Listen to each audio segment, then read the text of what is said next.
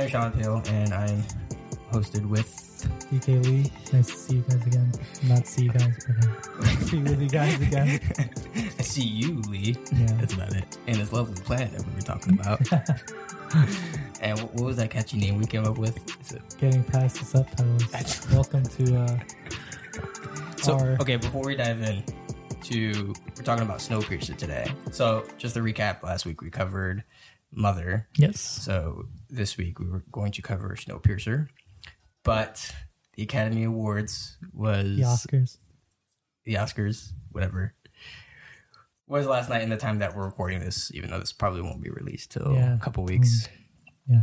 Um, he won. Yeah. Bong Joon Ho for the win. Which is kind of cool because we've been talking about him for a few Mhm. few weeks now. This was the gossip of the town. Yep. We didn't think it was gonna happen, and then it happened. You won a lot, actually. You won international, best international, best screenplay, Mhm. best uh, director, and best picture. So Best you movie. pretty much got all the big ones, except for I guess best actor. But Did you hear his speech? I did. I did He's hear like, speech. It's like when he won Best Director, he said, "I thought I was done after the last one." Yeah, I he's, was- he didn't say it like three times. I thought, I thought I'd be done after When- best international. when he won Best Director, he was like super nervous. His hand was like on his head. yeah, he seemed very happy though. Yeah. like I, I loved. Genuinely shocked. Like, yeah, didn't even know. Like he was just very, like he felt he looked very proud and kind of very Mm. just humbled and kind of yeah. just ecstatic that he has this trophy in his hands, kind of thing. And it's No- just kind of gave me It's just no one would have saw. good vibes. No one would have even seen that coming. Yeah, It just like couldn't even say anything when he won Best Picture. Just like yeah, just yeah. He's just like I'm gonna um, be in the back. Yeah, just let these people talk. I talked way too much about this thing. I came up too many times.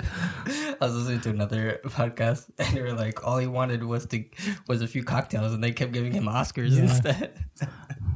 And then he's like, "Oh, I'm gonna be so happy to uh, be drinking tonight."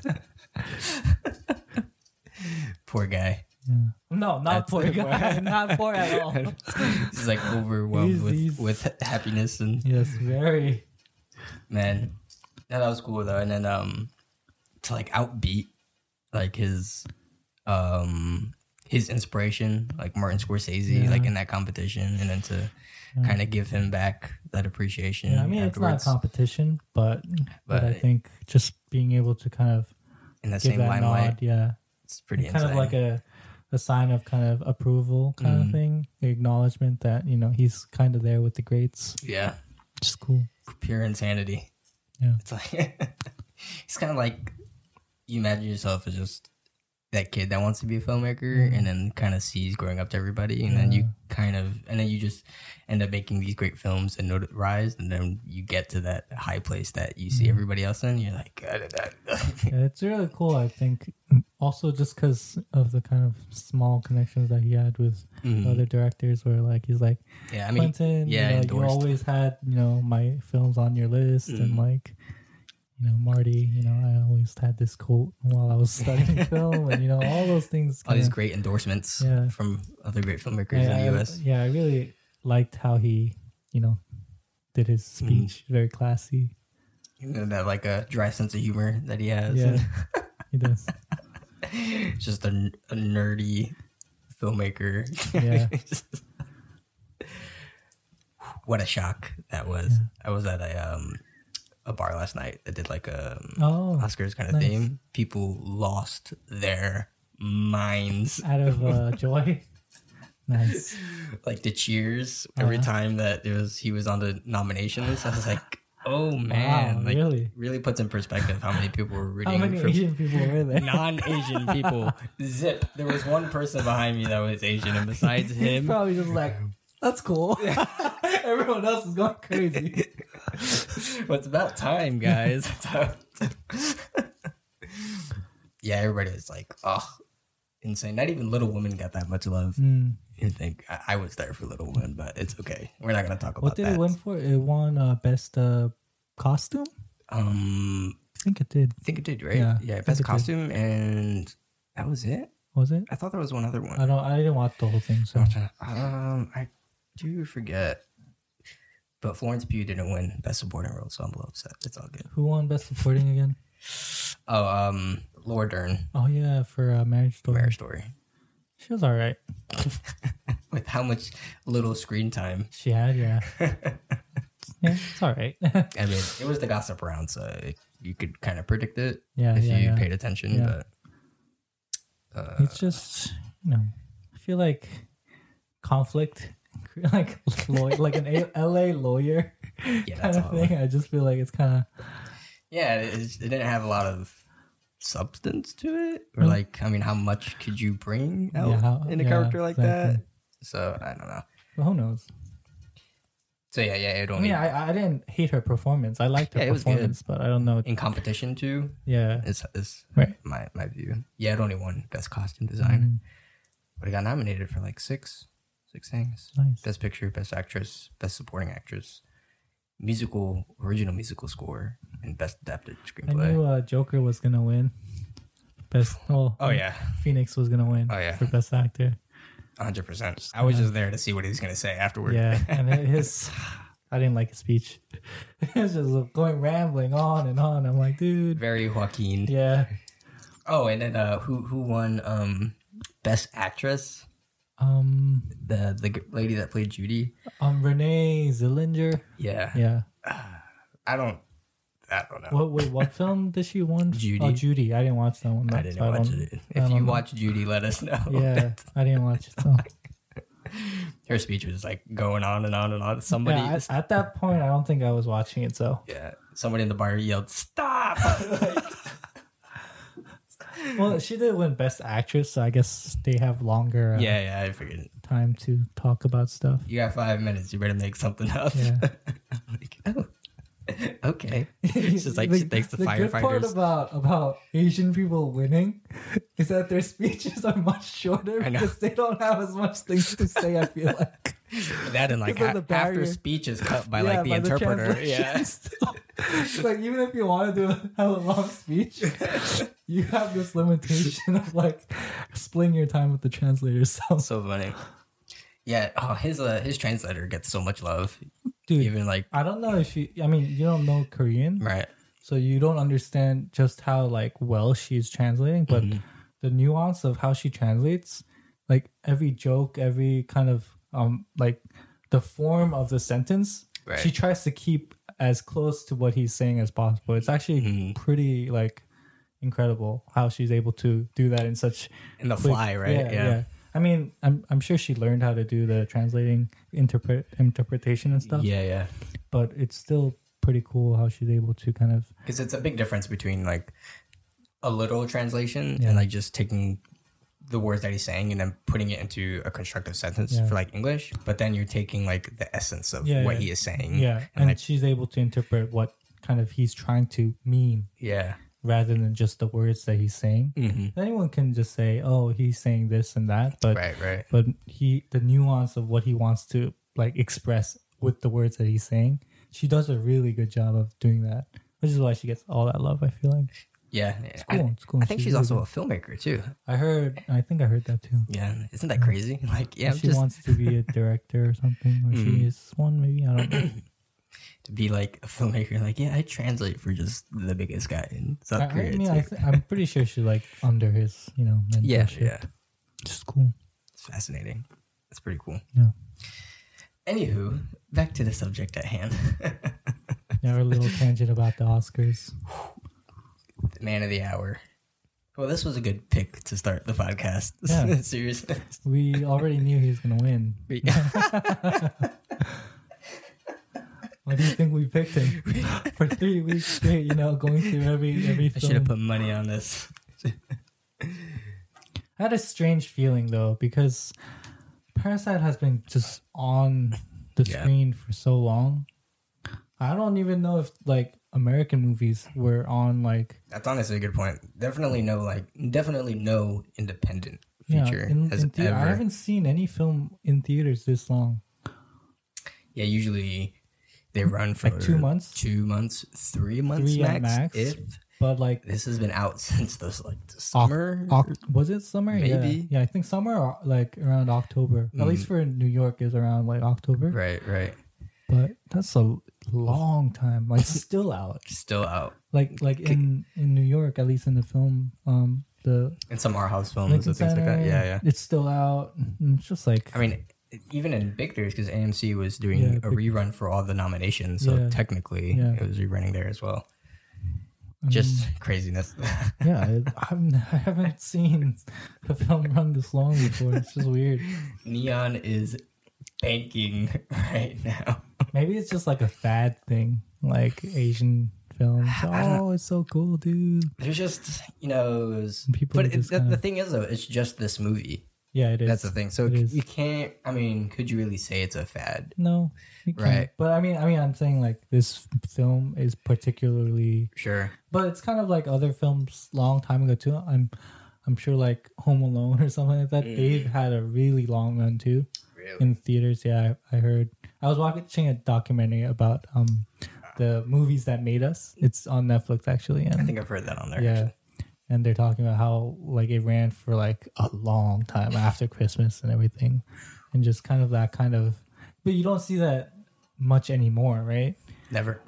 especially because of the advent of like netflix and all that where you just kind of bring it into the home theater instead of you know having these long runs in the theater right. so it changed a lot but to have the, like a film like this just run, Particularly. yeah, it's that's pretty impressive It's unheard of. Yeah, Yeah. there's something about that movie that captivates people, Yeah. like critics and just Mhm. everybody. yeah just people in general yeah We're a weird case. it's cool it's, cool it's really a cool cool, thing. It's- It's, oh, hopefully, it opens up a lot of gates. I mean, yeah and i this is yeah, the first of its kind, so it's definitely a door opener. and just how a film can kind of really resonate with people Mm. like just seeing that like just non-asian people too like it's really cool People do know do know good story. Besides, like, huh? i think i mean There's hope for us. yeah i mean i think story is just really universal you know what i mean right.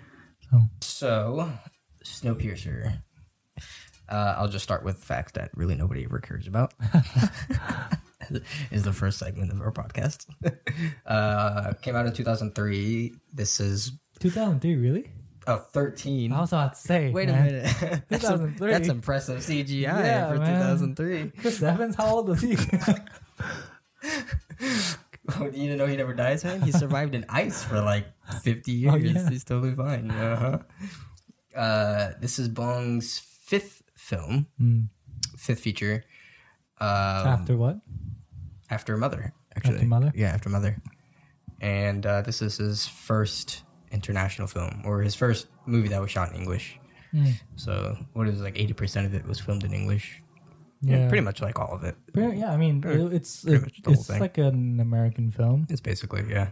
just with some korean actors who Two. speak korean yeah He's just two. yep And his favorite, yeah this, really uh, this guy, his favorite actor. Yep. I was like, man, he wasn't he wasn't the guy that played an Oldboy, but he looked so similar to him. Maybe the hairstyle. It was the hairstyle, and like the mustache beard and whatever. yeah. That's your version of like That's his version. bum. That's South Korean versions of bum bummy. just give a similar hairstyle and, and similar beard, and every And Korean a person goatee will look that's like- similar. So messed up. Look in the streets. Oh, can just like hire somebody to play a role. I'm pretty sure I can look like that too. if I just have the right hair and, We're gonna give you a monthly. and mustache. You'd be the face of the new social media page. Um, so yeah, why don't you give us a rundown of what we kind of watched about that movie? Snowpiercer. Yeah. How would you? Um, so it basic premise of it, right, is the world is uh I think it's because of the uh global warming. It said it was like CW seven, like Yeah, something. Yeah, what but- they did was yeah. because of global warming and the the world was heating up, they decided to bomb the uh earth with these uh Oh, that's what with that was. yeah, with this cold uh I don't know. Cold this- nukes. yeah, like nukes that like produce like cold. And what they did, they Mm-hmm. overcompensated and it just kind of froze the whole world. Gotcha. I think that's the basic premise that starts in the beginning with the little you see those things flying in the sky. Yeah. Yeah. And then so that happened, but then there's this guy named Wilford who before then he was kind of crazy about trains and Mm-hmm. locomotive and he had this uh locomotive industry, so he made this crazy uh, train track that just goes through the whole world, and every year it cycles the world once, and so that's what he made, and and it just happens that uh, it can provide everything that a world can pretty much provide, where it has all the food and all the sustainability, self sustainability within the train. Well, he didn't say that he actually made like that ecosystem because he knew the effects of CWs. Like he knew the effects of the bomb. Possibly, possibly. Well, he like I mean he had the industry, the train industry Yeah. beforehand. Yeah. But he specifically made these tracks when that, mi- yeah for that in mind. right Maybe, right right. yeah. I, I I don't really remember the specifics of it, Mhm. but yeah, that's basically the premise of of the film. And so it's about these people who are in this train, but the interesting is thing is that in this train there are different carts and depending on where you are in the cart, whether you're in the front or the back of the cart, it just it's kind of a metaphor for class again or metaphor for um like, you know, people who are well off who live in the front of the car and Right. people who are kind of the poor and the downtrodden and the weak who live in the uh, very back of the car. And so it's about kind of how these people who are in the back of the car kind of decide to revolt and, and kind of uh, go to the front. right? So it was like um yeah, there was like a select few of chosen people to board the train. Right. And then the people that were all the way in the back at the tail end were actually just Freeloaders. freeloaders, So basically, just common yeah. people that Basically, the rich in. people who were able to pay first class got uh, got to go in the front, and you know it's it's just kind of like planes, pretty much. yeah. and you know economy class go in the middle, Yeah. and Actually, that same exact um, allegory was mentioned, was Yep. quoted in the movie. Yep, Yeah. yep. Just like business class and then economy, economy, and then just freeloaders, which is just Good old Tilda, Tilda Swinton. yep. So that's the basic premise of the of the movie. Mm. Starring Captain America.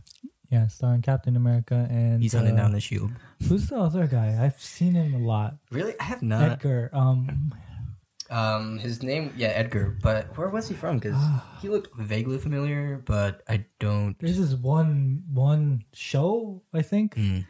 I've seen him so many times in. I have Google on alert, guys. Yeah. Hang tight. Oh, I, I know from Turn.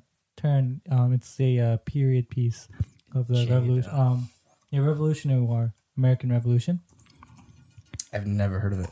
It's on Netflix, I think. Really? It's actually pretty good. I really enjoyed it. It's about um Kinda spies Mm. in the uh, Revolutionary War. So he kind of works as a uh, British uh, counter spy, and then he sends Oh. information to uh, George Washington. He was that guy in uh, Jumper too. The other guy who could jump, right? Um, Maybe that's I don't remember Jumper. I watched it, but I don't remember exactly what happened. But yeah, I, I really liked him in turn. He's got some interesting roles on here. But yeah, back to Snowpiercer. Back to Snowpiercer, as we keep digressing. Yeah, Um. So yeah, they uh, they go to revolt onto the uh, front of the train. It's something that you kind of in the middle of the story. That's something that you find out that um, the main character, um, Chris Evans, Curtis, yes, Curtis, that he's been planning for some time. Yes, he's been planning for And- this revolt. hmm And everybody basically sees him as the leader. Yeah. And he's like, yeah, I don't really kind of see that as myself. Yeah. But they have like the elderly as that basically play like the elders kind of role. Yeah. Mm-hmm. Who the I guess the old guy that um doesn't have the arm, the limbs. He's sort of the leader at the moment. Gilliam, yeah, he's like the old leader, but he's like, you're gonna be the new leader. Everyone Curtis." thinks you're the leader. he's like, no, I just blah, blah, blah, try to, I just want to get to the front. Yeah, It's like, what are you gonna do there when you get there? Mm.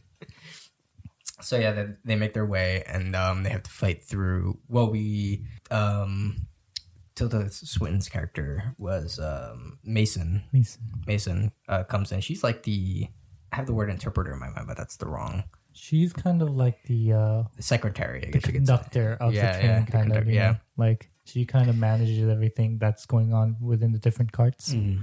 and kind of maintains balance and order. in a very great way. Mm. so they pretty much house um the people at the tail end as like she describes like for like the grace of Wilford Mm. sort of thing. Um, I mean they feed them like the protein bars, quote Yeah. unquote, which turns 14 out blocks. protein blocks. Yeah. so dystopian. Like which, which when they make their way up to the uh the food area, the mess hall, they figure out it's, it's just like bugs from the outside being punched out, cockroaches things like that. Just whatever bugs they can find, and you just crush it and turn it into these. This is what we've been eating. Yeah. Imagine though, when Yeah. you found out, I would go ballistic, dude. It'd be crazy. Ugh. Well, it's like, and then in comparison to like what they were eating each other, as you come to find out Yeah. near the end when they first boarded. Mm. Uh, It's better than that, I guess. I guess. I guess. But they're both terrible, so it's no good thing. Yeah. So they board. So he wants to board it in mind to get rid of, um, pretty much the higher power, like just Wilford's Yeah. um, um power. It's kind of a very cliche kind of uh trope of Yeah. beat the system kind of thing Yeah. where this internal system of, Mhm. you know, In a very rich and the literal, poor. Yeah, in a very literal kind of way. mhm. and I think it really works um just cuz it's like a sci-fi kind of place and Sure. and the metaphor of the train and the world as the world and Mm. that just all kind of gels with the whole kind of, you know, it felt- portrays it perfectly, I feel like. I felt like when I watched it, I was like, okay, so this was uh, Bong Joon Ho's first attempt at Mm. classism, kind of uh, of a message and theme, and he didn't really hit it too well. So he comes back a few years later and does Parasite. I mean, I think, I think, I think certain parts of classism kind of seeps into every one of his films a little bit right? in a certain kind of sense. But this one's a lot more overt For, for, for sure. interpreta- interpretation of that. Yeah. What What did you think about it? Did you enjoy the film? So I was uh, kind of borderline how I felt with it. Felt like it was a bit compromising and a little Hollywoody, mainly because I think at times it felt it seeped too much into the plot and the action, and gave up. I guess like the story or like really its characters uh, most of the time. So it wasn't. I guess watching everything else we watched from Bong Joon Ho, it was like, dude, you could do so much better than this, you know. Yeah. So in a way that it it it, it was more, I guess, insinuated in pop culture and like the more of the sci-fi feel rather Yeah. than really being good storytelling Yeah. per se. Yeah, I feel like this one had the least amount of his imprint on it Mhm. in a certain sense. And I think, like you said, you said he compromised. I think in a certain sense, it's his first clash with really working with this American kind of system. I think. Well, it was um, so he co-produced it. Well, he produced it with the Weinstein Company. Yeah, Too. So Yeah. we know how much we love those guys. but um, and I think there was a lot of back and forth, I believe, as well. Yeah. Um, I have a little trivia since we're on the topic and bring Mm-hmm. it up. There was actually a shot that he liked. So when they had the um, I call him the Axe Gang. Have you seen Kung Fu the Axe Hustle? Gang, yeah, Have you seen Kung Fu Hustle? yeah, yeah, I was like, oh look, it's the Axe Gang. they were just missing the dance, yeah, yeah. and then like the random fish came Yeah, out of the fish, nowhere, yeah. and then they like drew blood into their axes. Like I guess it's like a war kind of Mm-hmm. yeah. tribal theme. That was that was actually something that Bong Joon really liked, like that shot. So he had to kind of fight back and forth Fight with for it? yeah with um Harvey Weinstein over it. Oh, Um, but because Harvey Weinstein didn't wasn't a fan of it, he wanted more of the action to take place, and he Mhm. felt that because it that was kind of a long away from shot. Yeah, it, took was- away. You, kind of look at it for a while, and you kind of like, Exactly. Why is this it here goes, kind of thing? passes around Yeah. like five different members. so he was like he wanted more of the action to kind of take place in that sequence. mm, So Bong Joon Ho lied and said um, that he needed that shot because it reminded him of his father. Oh, Very wow. family oriented. That his father was a fisherman, and he let him put him in, put and it in. and Harvey Weinstein was like sympathized with him. He's like, I know how much family is important, wow. so y'all let him go. And then in a later interview uh, about the movie, when he was questioned about it, he was like, "Fuck? No, my father is not a fisherman. No fisherman, man. no fisherman. I just wanted Koreans that. all fishermen. I Just because we live in a peninsula. I just really wanted that shot in my movie. yeah, dude. So just getting a sense of like something like that, you can imagine how much more Little- little little combats were going on. how how much he kind of had to look over his back every single time he wanted to kind of do Right, something right. he really wanted to do. And for I can only imagine for someone like Bong Joon Ho, who's so meticulous Yeah. and so like he knows what he wants and he's like Fighting gonna get for what it, he yeah. get to have somebody over him in a way Yeah. and contradicting that. It must have been, been pretty tough. Yeah. And like this is new territory for him. I mean, this was his first English film, Yeah, so there's a lot of those kind of little too. things to hop over. Yeah. So So it's it's not as smooth as just being like, okay, we can just really focus on making the movie, mhm. like the story and Yeah. thi- thinking about character. But he had all of these like logistical things that you kind of had to go over before even yeah, yeah, get yeah. into the material.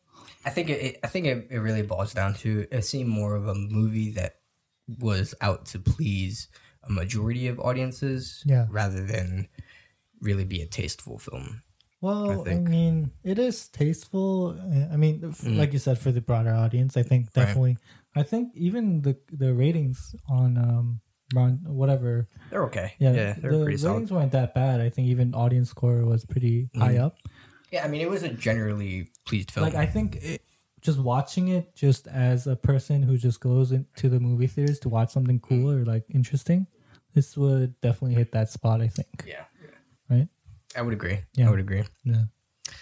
Um, and it's a pretty interesting kind of topic too and as sci-fi i mean he did the host before right right, which But I then- haven't seen still, but yeah but then this one is a lot more uh more sci-fi, I guess. yeah uh, it's it's more just like within a whole world of sci-fi right, right, whereas like the host was kind of like right. Less in the- grounded. yeah in the real world and there just happens to be this you know monster but but yeah Spoilers, no, okay. Yeah, this one. Yeah, this one doesn't feel or like it's not necessarily supposed to be grounded in like a reality kind of way. Yeah. Like it, it is just completely enveloped in its sci-fi world, yeah and it's kind of goes all around into that. Yeah, like like the host, you can kind of think, oh, maybe this could happen in our in our world, Mm. but this is just like a completely dystopian world where Yeah. you're just kind of dropped into. Um, but I found it to be really, like I said before, really stylized. Yeah. and even though it was sci-fi, it felt really dark Mm-hmm. as well. I guess more in like a, a not like super steampunky, but a bit of like a steampunk kind of way, but Mm. Yeah. in like the way that it's uh it's a little darker. Yeah, I don't know. It's just it didn't really strike me in the greatest way. No, I no. think like just the stylized way. right. I th- it just felt like new uncharted territory I for could him. I could definitely f- feel the Hollywood vibe Mm. within the film, and I don't know if that's necessarily a good thing. But even in like the dialogue, Yeah. and um, certain scene plays out, like it's predictable Mhm. in a way, and every and the lines and dialogue falls flat. Yeah, Kind of in every especially sense. I I can tell like the dialogue is not really kind of Bong Joon-ho's dialogue. I feel like. Yeah, like like the sure way that not. he if if he wrote it i don't think he would write it exactly to that kind of um Mhm.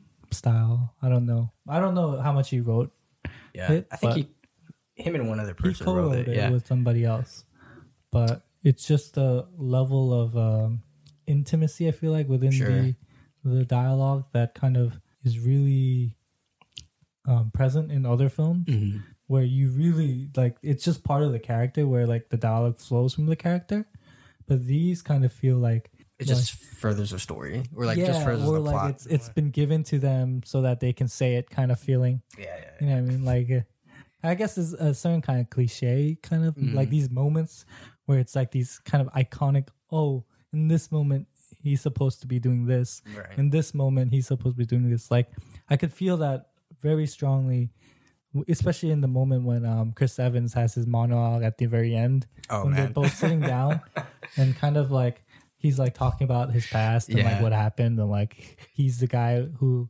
you know killed the mother and like almost ate the baby who was edgar i kind of I mean, I I like the scene worked, but I Mm. I kind of felt like, oh, like this is being played as that moment, you know, and that just kind of takes you out a little bit sometimes. Very much. That that was when that monologue came. All I thought was like, oh yep, it's time for the dramatic monologue. that like it felt yeah. like like like it was supposed to be there. Like it just the whole Like they put it in there because Right, it is right. the thing that's supposed to sum up everything that just happened, Mhm. kind of thing. or like you know you're supposed to have that one kind of deep character Yeah. moment in the movie. Yeah, and then and it's like okay, there moment. was it. Yeah. Yeah, So it's like everything that I saw in the movie was just very service level. yeah, like in a way that's i mean knowing story you know you have like the beginning and then like the conflict and then re- like climbing action and then Yeah. the climax and then like the falling action like resolution like it just felt like that bell curve only yeah, you yeah, know yeah. Very and uh, nothing beyond that Yeah, so it's like it's it was missing that that definitely missing that nuance that we kind of keep mentioning Well, well, I think it's because we were so f- familiar with how he does Mm. his other characters and other stories that I think I think it's also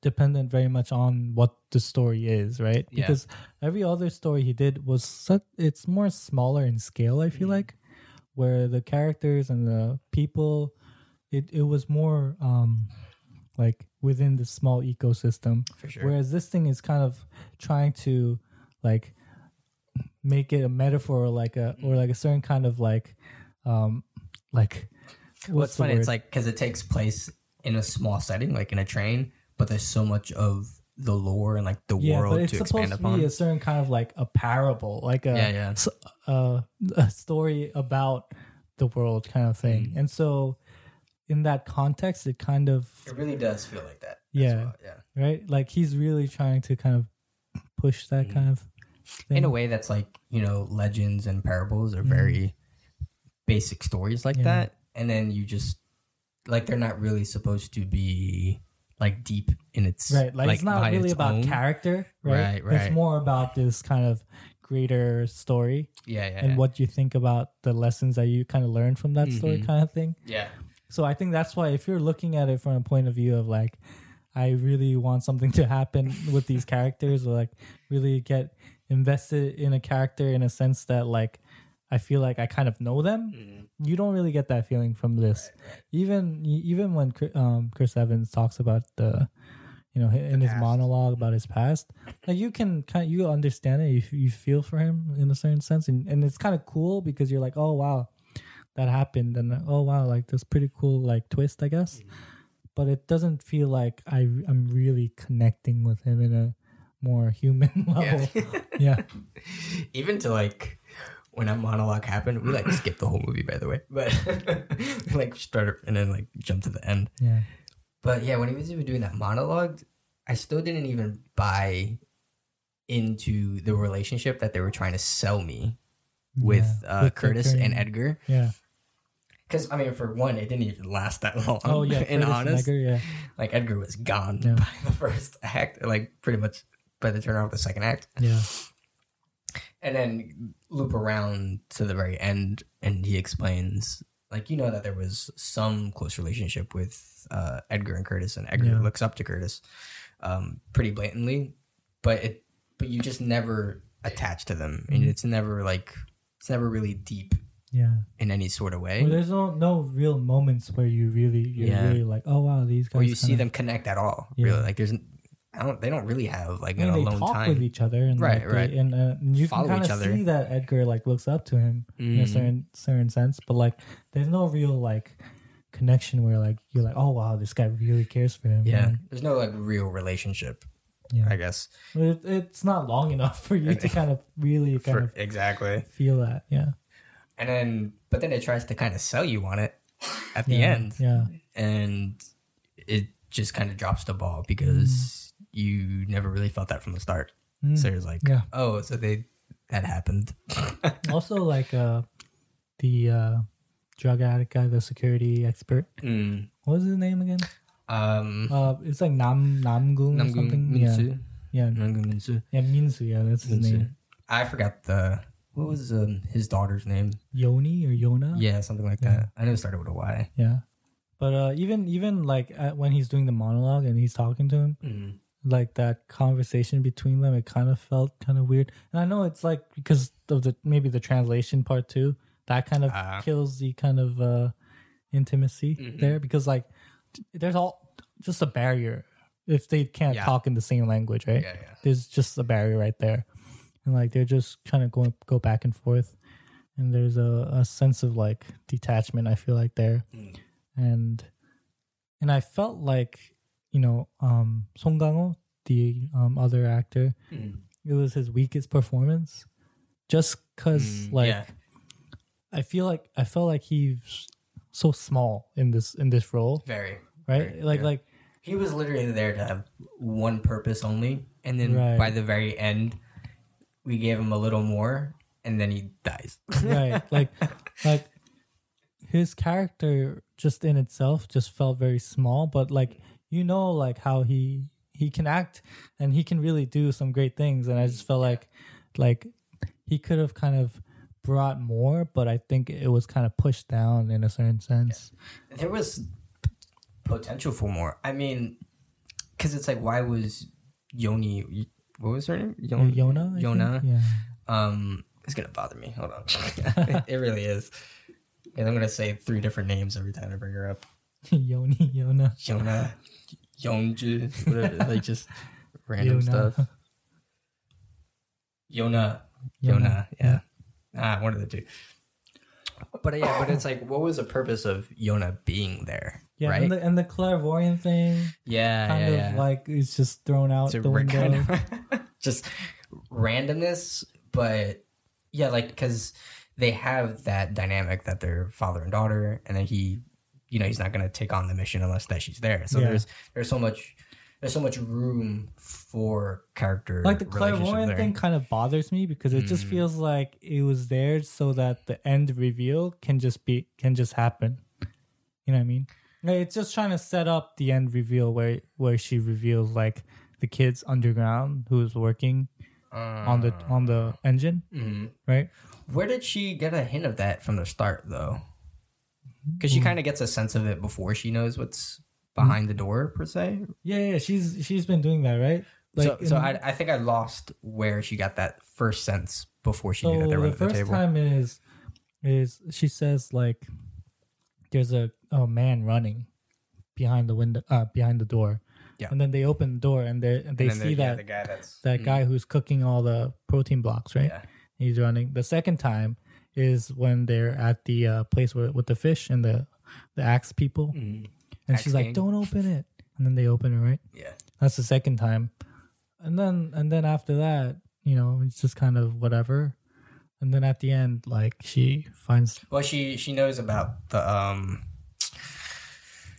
the other security guard, the guy that you thought was dead in the beginning. Oh, yeah, yeah. yeah. That was the other time. but but like that was a weird thing too That Like, was a weird thing, was- too. was, like she had some weird connection with that guy Yeah, I guess she. Well, she- I'm, I'm pretty sure it's just the fact that she foresaw that he wasn't actually going to die yeah but because he came back, of- but it didn't really play like, like, like i just don't role. understand why that was in there Mhm. except for the mechanic of revealing the kid at the end in the engine Mm. Right because no one would ever figure out that unless Yeah. she's the one who just kind of goes there and just opens the thing But that's what I'm saying. It's like, but we didn't have that um premonition with her before she knew that the kids were in there. Like we, she she just ended up in the room and then and she, she, just was started opening the immediately thing. yeah. So I'm just like, what? That's so weird. You know exactly, I mean? exactly. So it's like we we got we knew her power and we like But why? we knew what she was going to predict before before it happened, but that didn't happen with the kids. It just like she already met like yeah. knew. So I'm just saying. So that's what I'm saying. Like, it's just a mechanic, yeah, yeah. right? It's just a mechanic to f- further move the story along, and I just don't really like that because it just That's feels it feels it feels cheap. You know what I mean? It just kind of feels like, oh, she has some weird power. Like, why? like no one else has some kind of like weird ability like that. You know what I mean? It's just very. It feels grounded, and then she just kind of she's the only one that kind of has this weird thing. Right, right. It's just kind not of like a yeah. It's not like you don't elaborate on it ever. You don't Mm. really like show us why she is different from other people. She just Yeah. acts different, and you're just like, okay, and it's not like it's not a new thing either, right? No. Because Chris Evans is the one, Curtis is the one that knew about it beforehand. He's like, "You're clairvoyant," So it's like it's already a world thing, you know. Mm. So he knew what she had. Wait, are you clairvoyant? He, he asked him. He, He asked asked her, her. that. So it's like it's a it's a trait in the movie already Yeah, that no one but else it's, it's never it's never like elaborated upon. Right, so you just kind of feel like it's Mm. like as from a story standpoint, you just kind of realize, okay, it's just for you know the plot. the twist at the end. Right, right. Actually, if I, I, I just remembered. So I think Bong Joon Ho stated um, that the reason why she has that, so because she's a she's a train baby Mm. because she was born onto Yeah. the train and- and was raised there. They're saying that that train babies are born with a heightened sense Of what the train is. Or just senses. So Oh. like kind of hearing and then sight. Oh, Maybe because they're like in that closed space and the environment that they grew up. So the clairvoyant is just that just sense higher of, sense, so she Yeah, can hear right. like the baby underground or whatever. Right, right, right. So I guess it's just Okay. she kind of is more aware of her surroundings. Hmm. I think that was the selling point. But I again, the movie itself doesn't that really makes take sense, it. but like, yeah, it never doesn't- elaborates on that. So you just you're just kind of like, oh, Huh? she finds the babies. Okay, so she's the one that like you know tells you about things before it happens, but doesn't really have a I'll buy it. like. I can buy it if you tell me the backstory, but it's not really. Sure. but it doesn't do that. It doesn't help the story. It doesn't make it feel like you know we talked about inevitability in in Mhm. films like all, all the past films that we talked Yeah. about and it felt like the story was leading to that moment or to that point Mm-hmm. but this one it kind of felt like it was really manufactured that way Right. not it's not like because of the story in itself of itself that it's going there but it kind of feels like okay i need this to happen so let's figure out a way to do this like really kind of like but it it it didn't cover its tracks really well it's what i'm trying to say Yeah, kinda, you yeah, know? yeah. It's like, well, we know where we're gonna start, and then we know we're gonna end, and then how do we get there? Oh, let's just put in that power, and then, yeah, that Hmm. that kind of seems an easy solution. kind of yeah it kind of felt cheap like i said Yeah. it just kind of felt cheap You just come up with answers, and then i'm not saying that it, you know i'm not saying that you can't do it that way but i just feel like you gotta back it up. Yeah, I just felt like it was the easiest route, and and no one really feels kind of satisfied by that. Mm-hmm. At least for me. Yeah, I mean, there were a lot of uh, there were a lot of crazy things that were not. I mean, when they had the shootout like across the train, yeah, I'm the like, why was that even there? To be honest, like, why would you even want to shoot out the window? yeah, exactly. It's like, we we know asking for like bad bad trouble. things to happen for the train. You already told us what happens outside. Yeah. Yeah, the guy loses his arm when Yeah. they stick it out there, and then you want to shoot through the shoot train. the window. Come on, man! And like you said that this this train is like impervious to everything, and the window can just break with like by shooting it with bullets. Like it's kind of uh not the safest train you want to be on, man. Like, are you that desperate to kill each other? Like, if- You're gonna risk I don't know everybody. how cold it needs to be for like uh, um glass to shatter, but if it's that Mm. cold, wouldn't the glass shatter pretty easily? I don't know, I don't but know. I, I don't know the science behind it. I But don't I'm have just, I'm answers just, to like, anything. like it has these loops where you go make it makes you go down these like rabbit holes where It's not even like, little. They're huge, bro. They're huge. They're planet sized. and you just become holes. kind of you don't you start forgetting about what the story of it was about and you just kind of get anno- annoyed by all these little things that like why is this happening the movie felt like a game. Like they just went through each stage, and it just get like it just got weirder yeah and weirder. I mean, and I like those moments bigger. to be honest. Like, I like the fact that like every time you go to a different cart, Yeah, you kind of don't know what's gonna happen, Mhm. and like there's always these new things that they are they have to encounter. they all felt like really good um world building Mhm. opportunities Yeah. um for obvious reasons and in a way it did that okay Yeah, but i think for what took it out for me is because i kind of do like the that weirdness and like Yeah. the more sort of odd it gets the Yeah. further they go down because yeah, I like that quirkiness Mhm. of it. because in a way it sells to the world right because it's like you see more of the first class and you get Mm-hmm. Yeah. a sense of like what those people are like Yeah. and it's going to be obviously different from the people in the tail of the train Yeah, But I think what took it out for me was just all the holes that kept accumulating throughout Mm. The way. That was just like, come on. yeah, Like I thought the the classroom when they went into the class Yeah. the classroom scene was pretty cool. And it was like, oh, it's like selling propaganda basically, but it, it make kind it may it makes sense. It makes and it, it kind of brings you in. yeah. And then it's like New Year's eggs and then mass murder shootout. Yeah. It's like, oh my god. like it just it's it, like the order of the the carts you Yeah. just kind of you kind of start to wonder why you would plan it in such a way like that's not the very that's not the best design if i were to like create a cart where people would live and like you have to sustain it Yeah. that's not the order of the carts that i would create it in you know I mean? that's very inefficient and that's really weird Such a. I don't even. It's, a, it's that whole ecosystem is probably not even possible. well It's no obviously not it's- but it's just it's no know, right way to. it's just the movie obviously Mm. But it's just like i feel like the story if it's not drawing you enough you start like looking at other stuff and like yeah. you start just question everything, yeah and you're out. you start by that. questioning things and if you start questioning things you start finding things you don't like about it So, what did the prophetic Mr. Wilford invent to protect the chosen from that calamity? Rumble, rumble, rattle, rattle, it will never die! What happens if the engine stops? We all freeze and die. But will it stop or will it stop? No, no! Can you tell us why? The engine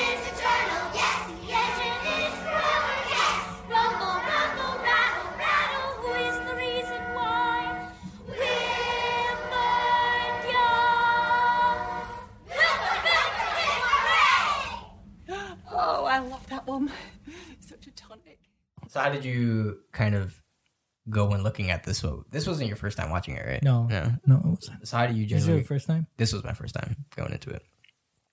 So I found it more pleasing of kind of what we said before is watching it as a parable, basically. Mhm. yeah So it's what which in a sense is you just can't take everything to literally to or like you just have to take it for what it is. yeah like, like And then- that's what i'm saying like, yeah. you can't think of it as this thing where it's like You can't expect more than anything that what it what it's gonna give you. Yeah. In that or way. like you can't expect our world like Right. logic Mhm. to like apply to every single thing that's going on in the film. Yeah, yeah.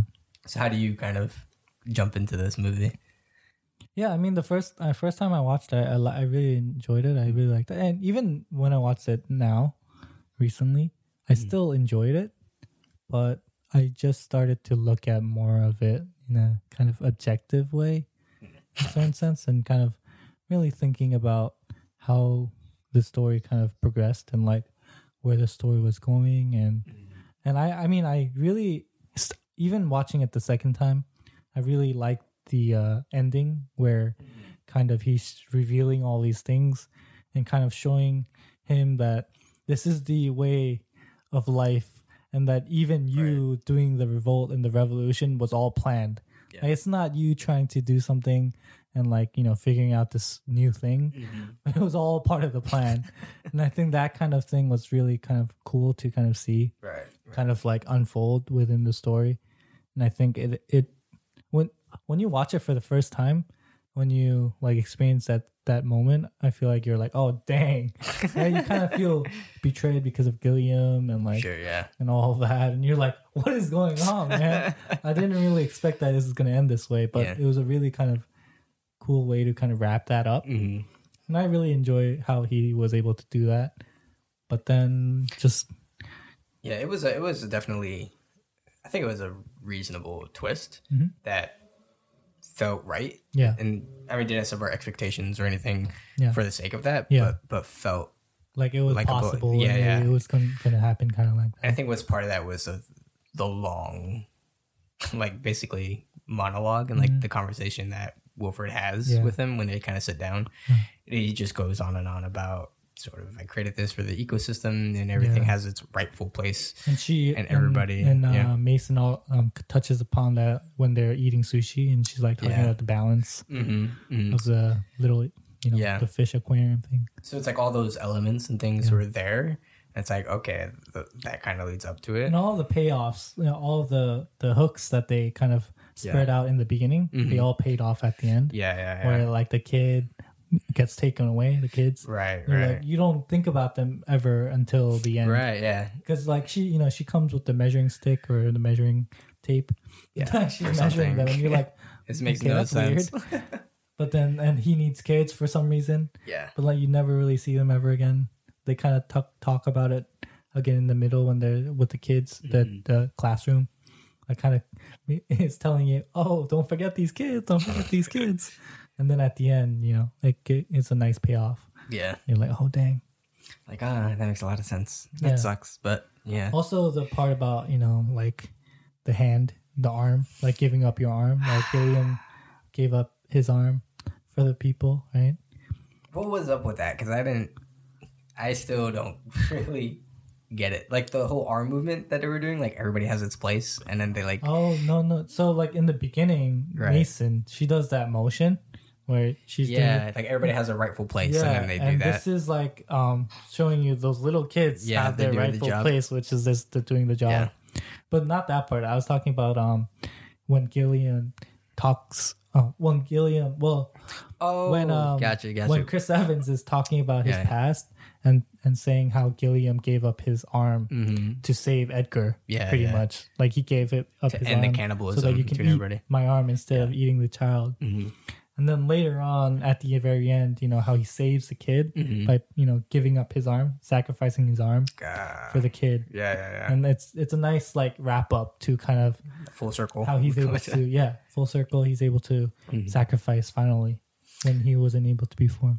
Yeah, I thought that was a, a good payoff, even when in the monologue, or e- stepping back when Gilliam and Curtis were having that final conversation Yeah. before he went on ahead. Yeah. And he kind of brought up that scar, Yeah. sort of thing. And he's like, you know, it's better to hold a woman with two with Two both arms, arms. yeah. And then he goes back and he t- recaps what happens, and he's like, he tried to cut off his arm, and like that's why he has the scar on his arm for But he couldn't do it. hmm for attempting, but he couldn't do it. But and then it goes to eventually he sacri- makes that sacrifice Yeah. for the kid. It's a nice payoff. hmm Did you think that he was going to buy into Wilford if it wasn't for that last reveal? Maybe. I mean, I think that's where the movie was kind of trying to tell you to tell you it's gonna happen, because you can kind of see in his face. He's like, "Oh, dang, maybe he is right." Like, Mhm. and it's interesting because Gilliam is like, was it Gilliam? I think it was Gilliam, Yeah. where he, where he says, like, "Don't listen to Wilford, just cut off his tongue" or something like that. I don't remember that line. There, there's a line like that, and I, I I forget if it was Gilliam or not. I think it was Gilliam, Okay. but that's what he says. Like, don't listen to what he says, just cut off his tongue Mm, and it's kind of like you know he's gonna tell you all these things which sounds kind of really logical and kind of makes sense and like oh wow maybe this is the way that's supposed to happen yeah. and and you feel even more that way because you realize everything was planned and like Mhm. even him like Even coming Gilliam, through all of yeah. these things gilliam like you feel betrayed and you kind of realize that wow like i'm just part of this thing that i didn't even know was part of it Yeah. you know Existed. Yeah. Like that there was a whole system. and so everything. you kind of feel even more like maybe i'm really stuck Mhm. and maybe i am destined to just be this way Mhm. kind of thing yeah Do you think that you got that somewhat payoff with um uh Namgung? oh see that's why i'm that's why i, I kind of feel like he was kind of uh, pushed aside Sure. like i feel like he could have been elaborated on a little Mm. more or like fleshed out a little bit more For something that was literally the true payoff of the movie, like the the true conclusion, yeah we didn't really get enough of that backstory or enough of how important that role Yeah. was. it was kind of cool how they hugged and like protected Mm. the two girl uh the two ch- children I was wondering for like a couple minutes how did they survive, Mm. and then I was like, oh, they hugged him. So, yeah no, no, no. yeah I was like, so everybody died? Mm. Yeah right Actually, when they, they had the avalanche and like the whole carts fell apart, I was like, "That's millions of people." Dead. like I was like, Yep. "You're done. You're done. Yep. You're done." Yep. it was like, Well, it's it's an apt metaphor of how you know you need you must destroy kind of like Mm. or like you know the destruction of this kind of um created thing mhm. Or or this kind of prison I guess that everyone is living in there and kind of starting a new kind of Mhm. thing. But but in the end, they could have they could have definitely done more. I mean, because even between they didn't even explain that the seven survivors, or not the seven survivors, but the seven, seven uh, revolt. the seven people, revolt, seven yeah. people revolt, that the leader was his wife.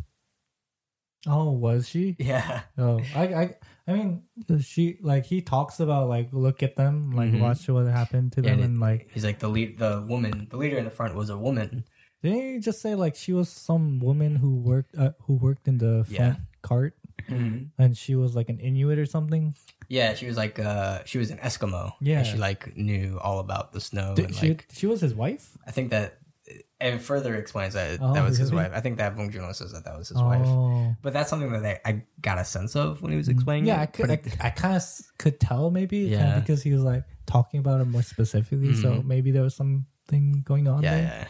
But it never really explicitly said that, so I was just Not like, okay, maybe he just kind of knows people. I kind of want to go back and see when he's like, um, when the murder was happened. First of all, the axe scene, yeah, like that whole thing, that whole sequence was just it really threw me off. It did. like Everybody I think the first like, time I watched it, I didn't really care about it as much. I was just like, okay, I guess this is what it is. Sure. Because I'm just watching the film. I, Yeah. I, I don't have any input really. I'm just kind of absorbing it. Mhm. Second time I watched it, it was glaringly like just like what is going on, right?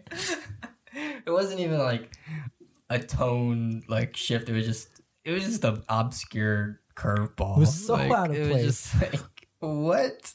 Axe people with like blind, like they're not even blindfold. They're like covering their faces with like Like fish masks, like Yeah. or like kind of thing, like fish market masks. yeah, And then or like beanies. Like it almost yeah. looks like beanies. Okay, I mean, I guess it made sense in a way that okay, obviously, okay, because so they had the guards first, the two the two guards that had the guns with no bullets, Yep. right? So it's like they have no bullets, and everybody revolts, so it's like the guns are there for show. Yeah. And then it comes in the act gang, and I was like, okay, first of all, this feels like a callback to Kung Fu Hustle. I'm like, look at the axe gang, and then they're like showing like tribe warriorness through putting blood into their axes, Yeah. and I'm like, but in a way, I guess it makes sense since guns are useless in this world. And then they go on But and like, be like, why are there so many of them in just that one card? Like, what is that Yeah, yeah. card's purpose? Just weird. well, that was just um Represent, the cart was just the bridge, so it was just the bridge. but like, why are they there? And like, what? What is their? What's their purpose Yeah. on the on the That train? never- is what I'm trying that- to say. Yeah, that never really makes sense. The only thing I can think of off the top of my head is that because after the bridge was the aquarium. Yeah. I, So in what I thought sense- was like, I thought there were maybe like butchers or something. Yeah, like the there's ones too who, many of them to be like. so many you of them. know? I'm like, they took everybody from all the other carts and was like, "You're part of the fish crew now, bro." like, are they butchers? Are they the ones who like you know manage like like the farm or something? Like, they're just like, I'm manage the gonna kill you with axes. So I was just really confused. But really got was like the Happy New Year thing. Yeah. When Happy- in the, yeah. the middle of the fight, like Yeah. half of the tra- like half of the population in the back dies, and then everybody stops what they're doing, and Yeah. it's like three, two, one, Happy New Year. I mean, like the sequence in itself is pretty cool, but like it just takes you out like so hard. everything from A to B. I mean, there was so much slow motion of Yeah. when Chris was fighting, was. and it was like, why are we watching this? And then the Happy New Year, but it was like the Happy New Year scene cut me out, and then they were watching, like, I guess it was like, so I knew that they were crossing a certain part of the tracks when Mhm. it became Yeah. New Year yeah, because like I mean we got the shot outside the window and it was like the bridge that collapsed. yeah, and they keep going through the the pile of like frozen snow or Yeah, whatever. but like, whoa, what? Yeah, Like what? Why? like didn't make sense. And then because I thought it was like I thought that we saw the um, the gap in the bridge, and that they were just gonna like accelerate and jump, and that they were celebrating Happy New Year as like Mm, once a year they risk their lives in this train kind of thing. You know, like if they Yeah. don't make this jump, everybody is dead. yeah, But it was the complete opposite. Instead, they hit ice breaks to Yeah. slow down, and then they mm, never. was it slowing down? I think they just didn't really slow down, but they were going through it. yeah, But they didn't even cross the jump. no, Like they. Nothing happened. I don't know. It didn't make any sense. It made zero sense. Funky. Things like that. moment, Just yeah. things like that. And then, and then Goon was like, "You guys are so screwed." Yeah, He was like, "Why?" Because they had the night vision. the night goggles vision in the goggles. tunnel. and just everything in that sequence was Yeah, so left field. It was so left field. Like you go through all these cards, they kind of make sense, and you go there and you're Yeah. like, What? ask people. Like there's just so many. Like I don't know. It, it was just really left field. you and it, but like by that time, I was, I was, I bought into like guns don't necessarily exist in this world. Yeah. And then they bring out like the higher security guards, and they're like, "We've got all the bullets in the world." Here's eggs. I did them. I, I was just, I couldn't. And the teacher just like starts shooting people. Yeah. And you're just like, okay. When kids she was just- pregnant, and you're like, I don't feel bad for her at all. Yeah, like exactly. Class kids, classroom kids. It- it- yeah, of course the uh, the homeless people have casualties, but the kids don't have any casualties because that would be inhumane. But we killed a pregnant woman, so that was fine too. Yeah. The sushi, I actually like the sushi scene. yeah, That that that cart. mhm. it was a very like interesting moment of like tranquility in a Yeah, yeah. sense. Just Well, you just by, came off like that roller coaster of a scene. Yeah. You're like, okay, Let's eat some sushi. yeah, let's eat some sushi. Yeah. When he was like, "Don't, you're not gonna eat that. You're gonna eat the protein bar." Yeah. kind of thing. It's Yeah. like that felt good as well. Mm. I was like, okay, maybe we're back to good storytelling. And then, I actually, I think I liked uh, Tilda Swinton's character the most yeah, yeah. in the story. I'm glad that he killed her on that. So I was like, yes, like, ugh. Yeah. Maybe it's not into expectations too much, you know. Mm. Maybe it's that was a good subversion. That was Yeah. that was a good subversion. Like I, I thought that they were going to uh, um, trade for Tilda Swinton and uh, Um, because you know later on uh, Gilliam gets kind of a turns into a hostage, right? In the back of Um, the train. but not really. He kind of died. He dies right away, Yeah, but like you see it on the screen, Right, and right, then right. He's like looking at it, and then and then they right execute after him. that, he kills uh, Tilda Mm. Swinton. So But he didn't know. He didn't know in that scene what? that Gilliam was captured. Yeah, he saw it on the on the screen. Oh yeah, he was. He was looking. He, that's, That's why he got mad and he just killed uh, Mason. That's right, that's Gilliam, right, yeah, yeah. Um, Tilda Swinton. Yeah, it was too late. He couldn't make that trade because they killed No, him yeah. first. All right, bye, to, bye, Mason. Yep. Apparently, she was called Mason because that character was actually supposed to be a guy. Really? Yeah, I think, I think it was supposed to be a guy. She plays a lot of uh, male characters. the ancient one. Oh from, uh, man! Oh Marvel. man! That lady there. she plays like these oddball people Yeah. all the time, Yeah, she does. but she does okay. She does good. Yeah. She does okay. I like I like her as an actor. I think she's a great actor. Mm. She, it's just some of the parts you just kind of wonder. I know. I didn't know that. I mean, I kind of knew. I was like, this kind of reminds me of Tilda Swinton when I first saw her, like with the hair and like Yeah. makeup and everything. Like, what a transformation! Mm. I was like, "Mm, maybe it's not Tilda Swinton though. But how can you not tell it's her? Look, exactly. I it's guess like- that's the point, right? It's Yeah. like she's so out of herself that she's good at it. Yeah. Happy you, Katerina Bridge, you filthy ingrates! You people, who were it not for the benevolent Wilford, would have frozen solid 18 years ago today. You people, who have suckled the generous titty of Wilford ever since, for food and shelter. And now, in front of our hallowed water supply section, no less. You repay his kindness with violent hooliganism. You scum.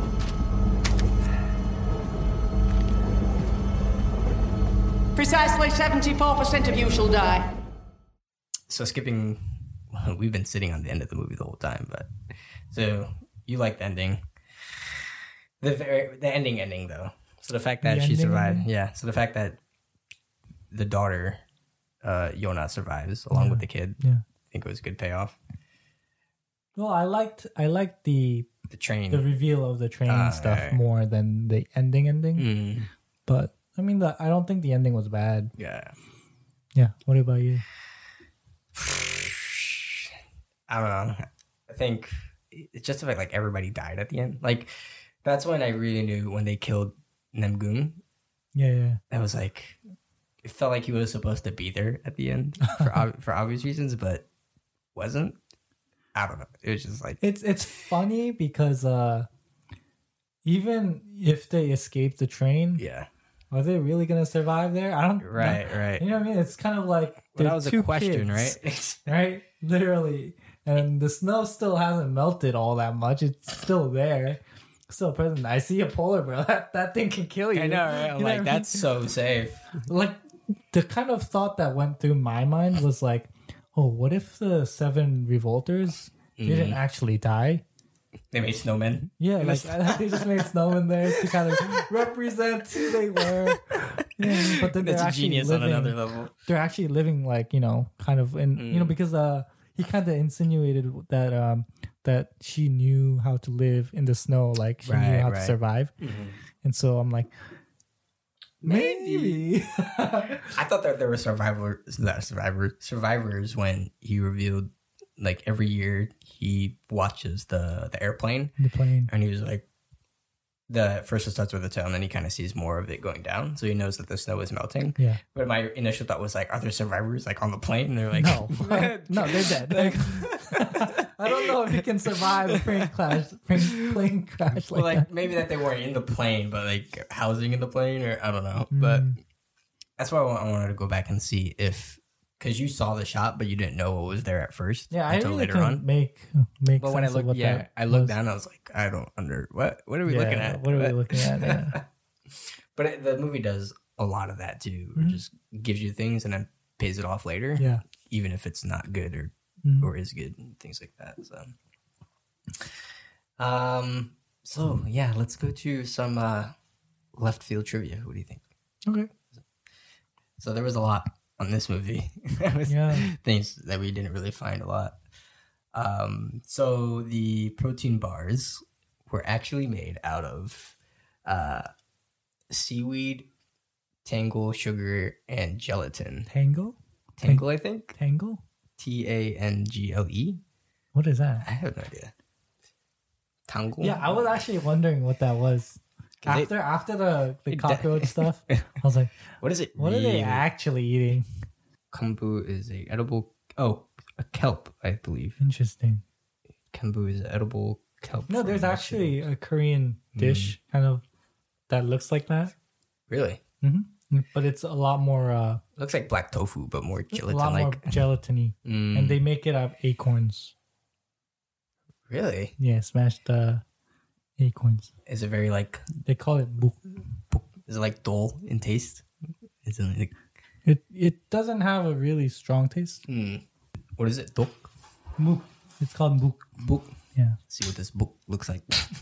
Oh, it's it's made from grains, beans, or nut starch, such as buckwheat, sesame, and acorns. And has a jelly-like consistency. Jelly like consistency. yeah. So this is it kind of you see.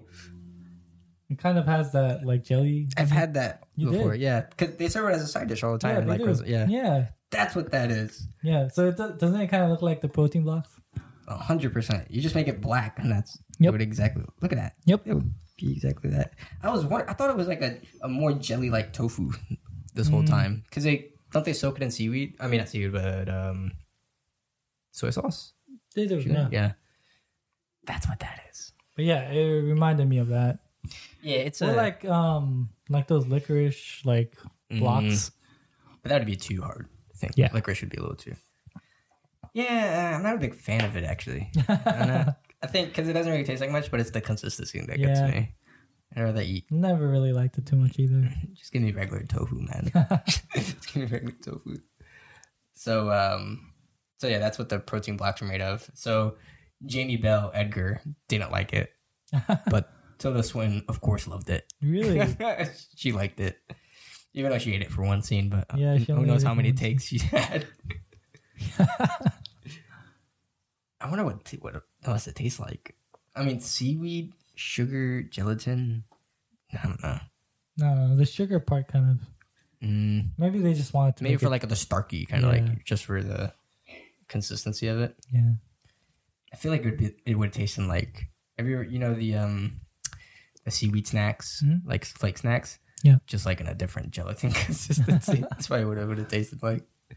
We went through the the Harvey Weinstein thing. We went to the Harvey Weinstein one. So some IMBD questions I had. We're gonna debunk some internet questions here. All right, so one was like, um, oh, when Wilford. So at the end, Wilford says he's like, "Congratulations, you're the first human being to traverse from the tail to the head Yeah. of the train." Yeah. Not true. The two kids Yeah. that were Every taken. time. Like because you know you have to swap out the kids every every you know, time, yeah, yeah. so Who knows how would- many times? Yeah, so they would always be. uh Yeah. Come on. Come on. I mean, even you could argue for uh, the, An adult, like the a, secretary. oh, the secretary, the lady other that guy, brings them up there. girl, Yeah. the, the yellow, Mm. Yeah, the coat yellow girl. Coke girl. She was person. very weird too, like her character. yeah, she was just like a body. Yeah, and like she like you know when she like when the guy throws the shoe at her Mm. and she like like licks her blood. That's interesting, but like it says uh, nothing about her. I mean, it I mean, does a kind little, of tell you about what like kind of mentality she has, but or even uh, when they're having conversations and he Curtis stands up and then she fires the bullet Yeah. and like it ricochets and Yeah. he's like, "Mind the engine." Yeah. He's like, "Sorry, she's a little like an- anxious these Yeah. days." Good people. God damn it, Claude! Mind the engine! She's getting sensitive recently. Sit down and mind your table manners. Just relax. like there's all a lot of these kinds of like weird like Mm. people. Okay, what was up with like they walk through so the this the cart before well the engine room. Okay, well the cart before that. It's like Were they taking all the drugs? yeah, and then The every- parties? yeah, in the party, and it was like it was basically like a swan for Yeah. the whatever it was. And then everybody randomly comes out wanting to kill, Kill him, them. yeah. what? Like, Like- stuff like that. It just it just really feels like it's just okay. I need some kind of conflict here now, so uh, let's bring them in. Let's bring everybody that's nearby. Yep. I need some kind of intensity and like some kind of pressure before this thing blows. I know. So I need them to kind of start fighting, you know. Just that those are the kind of moments where you kind of feel like it's really mechanically just like Yeah. placed Why? there Why? by the person, like the Mm. director, to be like, because because if that happened, then there was no need for the guy who died came back Mhm. to life. Mhm. He would have been the conflict, yeah, he could have been, yeah, and it would have been fine because Yeah. I mean, it wouldn't really have been fine, honestly, but it would have been better than having a random mob of people come in. it was it was just kind of out of place. Exactly. Kind of feels kind of out of place. So, oh my god, did you see how many? So Park Chan Wook um, co-produced this Yeah. with him. Yeah. so many um Oldboy references in this Mm. movie. So when they came in and they stabbed the guy from behind Yeah. and then ran away, Yeah. I was like, clearly, Yeah, Clear- even the act stuff, man. yeah, yeah, the act stuff. Yeah, even that that little moment when they're eating at the sushi place, Mm. Uh, like you know, like the moment when he eats the octopus and that Act- yeah, in the So- Japanese restaurant, so many, so, many references, so many callbacks in that movie. like his hair, like the dude, Yeah, the dude himself. the dude, the Korean dude. He's like he's like Oldboy reincarnated, man. like even like The ma- his mannerisms, the way he like fights, yeah, and like yeah. the way he, like he's able to, and like his kind of like weird relationship with the girl, Mm. his daughter. Yeah, yeah, yeah. Which you, it's funny because you don't even. That is something that's not even said in the movie either, No, right? no. You ne- don't even know that they're. I thought it was his lover until I figured out that she was seventeen, and even then I was like, okay, it's. Well, he does say it's his daughter. Really? yeah, When? when he opens the thing. I missed that. Yeah, you that, you percent. the, the, Okay, but are I'm- you missing those things? man? Well, see, the translator sucked because it was like it would only put in subtitles when the Oh, translator yeah. didn't work in the scene, but then when it would translate from the automated voice, Yeah, it would just doesn't say it. But said the he- volume was so he says low. he's well, yeah. I guess I was listening to it in Korean. He's like, my daughter's uh, It's- yeah, you got to in- cheap it. my daughter's in in the uh, little thing. I need two kernels instead of one. Yeah. Yeah, I mean, that part I was like, I Yeah, get for the two yeah. kernel part, but I, I totally missed the fact that that was his daughter. yeah, it's his daughter. Yeah, Uh, okay. Yeah, I missed that. I and think I missed out. kernel too. You're just like, what? That's the moment they say it's flamm- flammable. You're like, oh, it's gonna blow something up in this movie. You know, Yeah, yeah. it's just I, honestly, I didn't. I just took it as a grain of salt. Actually, it's like they said it was flammable, but they sniffed it, and then I was a little lost in, I guess. It's like sniffing gas, you know? Yeah, like yeah, kind of that kind of thing. But I guess I got lost in like, I just my The- mind the went to like it's a drug, thing, yeah, the drug thing, the drug yeah. thing, and then when it came back, it was a bomb. Was like, oh yeah, that's right, it's flammable. yeah, you just kind of you're like, oh, okay, I see where it's going. You know? Okay, that's right. That makes sense. Um. Oh, so in the very beginning, Edgar says he was like, you know, he remembers eating steak. He's like, man, I miss the taste of steak. yeah, And and then Curtis is like, it's better if you, if he's like, if if you got, it's better if you don't remember, so you don't have to like recall Mhm. it. But if Edgar is a train baby, he would have never eaten steak. yeah. Wait, it's, he yeah he is a chain baby. He is yeah. a train baby, yeah, yeah. so there's no way Yeah. he would know what steak tastes like. yeah. because he. So why is he talking So about why it? is he talking like? he, he ate it before. I have to go back and like see exactly what he says, but Yeah, no, no, there's no, there's no way. that's interesting.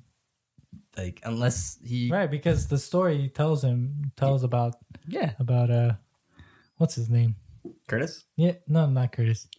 Uh, Edgar, Yeah, Edgar. the story he tells about Edgar is Mhm. like, oh, like you know, his mother. I killed his mother. He killed his mother. He's a he, baby. He was gonna eat the baby, Yeah. and then But that was all on the train, so how could he have ever Egg. tasted steak? Yeah. exactly. Come on. yeah. Did you hear about the uh about the theory of what Mm. so I don't know about any the, theories. the, the sequel? This is the sequel to uh, Willy Oh. Wonka, the Chocolate what? Factory. You, you never heard about this uh, theory? There's this guy on YouTube who uh, came up with this theory, but it's so Oh like it connects in so many different ways. You're just like, wow. Maybe Are we talking about like the this new is one? this is the true. No, the old. Cho- Oh, okay, okay. Well, I mean, just the story of uh, Charlie and the Chocolate Factory. gotcha, gotcha. Because uh, first thing is uh, the W, right? The because you know, like the Charlie and Chocolate Factory, Willy Wonka Yeah. was the head of of this crazy uh, manufacturing business, right? And if you watch the movie, you see like he's he's really good at like making transportation stuff, right? Like even like the glass elevator and stuff like that, and all of that. So he has expertise in creating um, locomotives, Yeah, and, and he can definitely make some kind of train that does that, right? Second part is like is like all the food manufacturing thing. Like how how would he know how to manufacture like food? It's like he makes chocolate. He knows how to make food, and he knows how to create these crazy elaborate like ways of inventing food. So you're telling me that the protein bars are really licorice bars the whole So time? no, so what I'm saying is, you know how, and, and the interesting thing is, in Willie and and, and no, in Charlie and Willy. the Chocolate Factory, Willy Wonka is looking for for an heir, right? Someone who to replace, the factory, yeah. yeah, it was, uh, uh, someone to replace the factory, uh, replace uh, him as the main sole um person. So he's trying to look for an heir. And so the theory is say, is saying, and it's on YouTube. I don't know. Uh, I I want to give credit to the person who made up the theory, but I forget the name of the person. We'll put it in the description. But We'll if you put it into, um, if you just type in Willie, uh, I keep saying Willie, Willy. Charlie and the Chocolate Factory, and uh, Snowpiercer, se- like sequel or whatever, something like that, something like that, it'll definitely come up. It has like a lot of views. But so, so yeah, so that's another part. Um, so what he's saying is the the theory is that um, Willy Wonka picked Charlie as the heir, right. and Charlie took over as the manufacturer and the locomotive that he he created all of that to survive this uh, dystopian you know Dystopian world of this cold. And it, and he changed his name to Wilford in memoriam of Willy Wonka right because the name's of Willy Wonka and he wanted to keep that W emblem right and that's just part of it there's so many underlying connections in this movie Where And do I people can't- find the time? I can't do it justice because I I'm not as uh, eloquent of Uh-huh. a speaker, and, and I haven't. You haven't done your research like this really, guy. Yeah, but he also talks about, um, you know how um, Wilford talks about how recently, um, there was uh you know you have to replace parts and recently Yeah, you know, yeah, there's yeah. no more parts and so we have to Things do old. manually right Yeah. and if you think about it only little children can go in that little spot right what else is little and what else can move in that way You gotta, you gotta sell it. if you watch charlie and chocolate factory what's little and what's what are like the little servants that oh my god. Like the Oompa Loompas. Yeah. So recently, the all the Oompa Loompas died, and Why? so they're not Why? able to go under and and do the job that, that the Oompa does. So they use Just stop. children, little children instead. Just stop. Isn't that so convincing? this is so bad. That was the biggest one that I was like, dang, this is a definite sequel. wow. This is a sequel to Charlie and the Chocolate Factory. It has to be. Bong Joon Ho, answer me. Are you a fan? Oh, but there's so many more like that like uh like the different characters that that you know in in charlie and chocolate factory like different contestants or whatever like All the the other girl the fat girl who who eats too much the bubble gum or whatever and then she gets fat and then she gets like in, Mm. thrown out that girl is the yellow girl who wow. who right um, there's so many connections like that that they make Wow.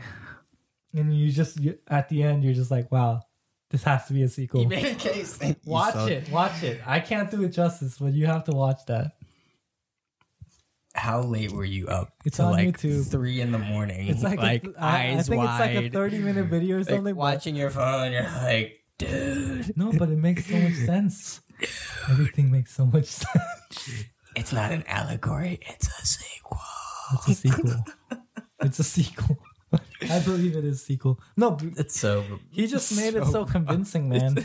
Every, everything that he's saying is on point, and at that point, you just have to say it is. It is what it is. He's just like it is. It is. Like, I think can't that's make what a Bong case Joon-ho against- was really going for. And Wow. What he really, what he really wanted to do was create a sequel to Charlie and the Chocolate, a classic, a classic, a classic. classic film, and he wanted to create the modern version of that film, and I think he succeeded beautifully. I'm gonna. Thanks, guys, for listening. Thanks. Yeah, man, I'm telling you, watch that, if anybody else wants to be a new host, I'm Watch accepting theory. applications. watch that theory. You will be 100 percent convinced. I gotta give, give props to that guy, but I Apparently. I, I forget his You, name. you're his disciple. I, his- see. I forget his channel, but he's he's cool. He's a pretty cool dude. Mm, the Antichrist. Is that what it's What are you talking about, man? It's just the truth. Just the truth. That's so wrong. But yeah, after hearing his theory, I enjoyed Snowpiercer a whole lot more. Honestly, I maybe would have been a better case for what the movie actually is. So No, watch watch that theory and then watch Snowpiercer again. Wow. You'll enjoy it a lot more. it's so wrong. It's like a bad drug. It's like take take this lie. But if you think about it, I think I think maybe like Charlie and the Chocolate Factory, like the way that Willy Wonka was so brutal in the way that the kids kind of Mm. disappear. Come on. he can have that ruthlessness. they're so Right? similar Right? stories that it just happened to Does be. it make sense or does not does it not make sense? Stop sense? trying to sell me on this, Lee. he can have that kind of ruthlessness, right? He got taught from the best. The Willy Wonka was the best. He was looking for that right person who was not selfish, right? And he found that person in Chris Evans. Yeah, the guy who almost ate a baby. yeah, but in the end, he you know Not he self- proved his point by you know he sacrificed his arm, he sacrificed himself. He was willing to become the head and take on all the burden of Um, managing the train. on the next topic. so somebody made a case and said, um, so this is the beginning when they first found Namgung in the um, basically in the locker. Yeah. And that's another thing, right? So they were asleep in that locker the whole time. Like well, I'm sure they. it didn't even look like a freezer locker. It was No, just it was was just a regular locker. Yeah, It's- just go in and out. It's weird. so somebody made a case and said that um when they woke up um Namgung so he smokes so he has the two cigarettes left that are basically Yeah. left on the planet um and he's saying that um, some person was saying that when he opened up the matcher or the match case, that there were two matches left. Yeah, there So- was two matches left. Let me finish. Yeah. And then the first part, right? So they use the first match. He uses the first match when he lights the cigarette, then. Yep. And then the second match is used when they light the torch. Yep. In that fight scene. Then in the later scene, he's saying that two more latches just magically reappear Yeah. when he lights it for well, he lights it for the bomb for the door, and then He man he lights it again for uh, the cigarette for, the second time. for when Chris Evans Chris is Evans smokes, yeah. smoking So So it's saying that, that so that's like quote unquote continuity error. Yeah, it is. No, I went back and watched it. There were actually three in the ma- matches, but he used one to smoke his cigarette first, and there were three left. So that would have carried on over. But the thing that I was confused about was there was two matches left, right? In the I two cigarettes left, right? Right. But he first smokes it when he first comes out of the locker, Mm-hmm. and doesn't he smoke it again like around the time, like uh when they're fighting the axe people? No, He doesn't. he throws out the cigarette. Actually, he smokes it and then he throws it out to distract the crowd, and then fights Chris Evans, and then fights the crowd. So that that one cigarette lasts that long. Right. But he he probably didn't smoke the whole thing because he tossed it out. He probably smoked half and then tossed it into the crowd. Remember? So the the order of events is right after the locker scene is the axe scene. It's an axe scene, and then they, he lights the second match for the torches. Well, the kid steals his matches, right? Yeah. Then the kid lights it. But for- I'm talking about fire. cigarettes. There's only two, right? There's only two. So the first cigarette is when he first wakes up, Yeah. and the second cigarette is for so that Evans. first cigarette lasted that long. yeah, for the whole scene when he was smoking. That's kind of weird. I mean, they both lasted pretty long, honestly. Yeah, I guess. I mean, yeah. Even I in the monologue, he wastes a cigarette just for Chris Evans to not smoke Yep, at all. yep. But he's saying the continuity error is that when they open up the match, The matches. that he said that there was only two in the case. Oh, So when they used two, and then they used two more, that's a continuity error. oh. But no, there was actually four. The- He, Okay. he used one, and there was three left in the box. Yeah, I wasn't paying attention to the matches. I was just paying attention to the cigarettes. I was like, are there three cigarettes? Because it feels like he you, he was smoking for you know, he, another scene. mm, you know, And I he, was like, how does he have another cigarette left in at the end if he already smoked two? mm, But yeah, no, he, he uses the last one. So whoever that put that there, you're wrong. I went back. I, ch- I looked, bro. nice, Debunked. nice, nice. Well, that's still on I- IMDb. like That was all on IMDb. You should change it, man. To the title of it? Huh? What do you? Oh, No, you should change the trivia. I I'm gonna figure it out. I gotta see how to do that. dear, dear user, shut your face. But it is a quick cut. Like yeah, yeah, it is. it is a quick cut, so you yeah. have to really, really see. It's not really integral to the story. As long as you have the matches, Really fine. not. I mean, I've seen worse continuity errors. yeah. Have you seen Little Women yet? No, No. Oh, dang it. there's a continuity there, Yeah. a glaring one. Yeah. If you look, well, like there's um, great movie, but there's like a conversation between two actors, like one of the guy and the girl, and they're like off in um, they're off in I think Italy at the time, Mhm. and then they're having a conversation, and he's she's like uh drawing, like one of the sisters is an artist, and she's drawing in the park, and then he's like sitting with her, and he has a scarf on. And the scarf changes positions like every shot. Oh, Every shot, it's like tied, not tied, Oh, curled over, not curled over, and it's like a close up of him. So if you like see it see just it, keeps on changing. it just like changes almost every time. and, he, and the girl's drawing, so it was like, Right, right. so it's even weirder because you're like, I want to draw something that's the same, not like changing every two seconds. So I was like, I saw that, and I was like, I love this movie, but now I'm not even afraid to make a continuity error. if they can get away with that, I mean, it's fine. It's cool. Yeah, I mean, as long as the, the acting is captivating, I guess. Yeah, yeah. I mean, it, it was a perfectly fine scene, but his, I just kept looking at his scarf. I was like, that was not tied the last shot. Yeah. I know. Yeah, those things throw you off if you actually really. Yeah. If it if it if you happen to catch it while you're That's actually invested yeah. in the movie, I just, Then- I just happened to see it, and I was like, and then Why that's is it all changing? I, yeah, that's all I paid attention to for like the rest of the scene. That, that sucks. Wait a minute. Yeah, it kind of sucks when you like know about the little details. You're Yeah. like, "Ugh." That's the curse of uh, kind of studying film. Mm. You start looking at things more critically, Yeah. observantly, and you're like, man, they messed that up. Like but I like this movie. Darn, it's I wish so they good, uh, but VFX that out or something. yeah, VFX a whole scarf out. Yeah. Sure. A Dude, red I mean, scarf. they can do it if they can do it for Marvel movies. They can do it for anything, man. they can get rid of uh Henry Cavill's mustache. Oh, that was so bad. Oh, let's not go there. That's just if we ever go to those movies, We're not. we can rant about how we're bad not. that was. But Oh, well, well, no. wait till you, wait till you hear the next batch, our next batch of series. I've decided, by the way, Oh, yeah? what we're gonna do. So, but anyway, let's. uh I guess some wrapping up statements. Obviously, we enjoyed the movie. Well, okay, hold on. How much did you enjoy this movie? Well, let's go first with the recommendation. Would you recommend recommend this movie to people, or to a general audience, or to a specific audience? definitely a general audience. um, I guess it's a good, it's a good first run through.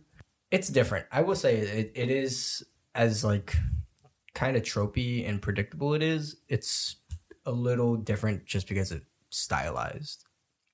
Like Bong Joon Ho definitely has made a, a stylized film. Like the setting is different and everything is practical, so it feels different. Like for a movie like this, you kind of automatically see VFX all around, but like the whole set is real, or like ninety percent of it is.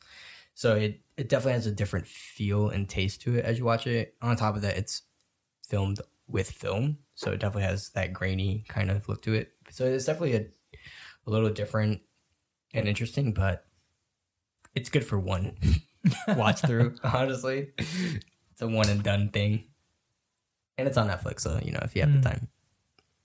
What do you think? Um, I agree. For I think if I were to tell somebody to watch this, it would be like a person who just kind of wants to casually watch a kind of cool, cool film. Yeah, Kind of has a, few, a little bit of action. Mm. The story is pretty coherent. There's a pretty cool twist at the end. So, Yeah. like, if you just want to watch a kind of cool film, just watch this.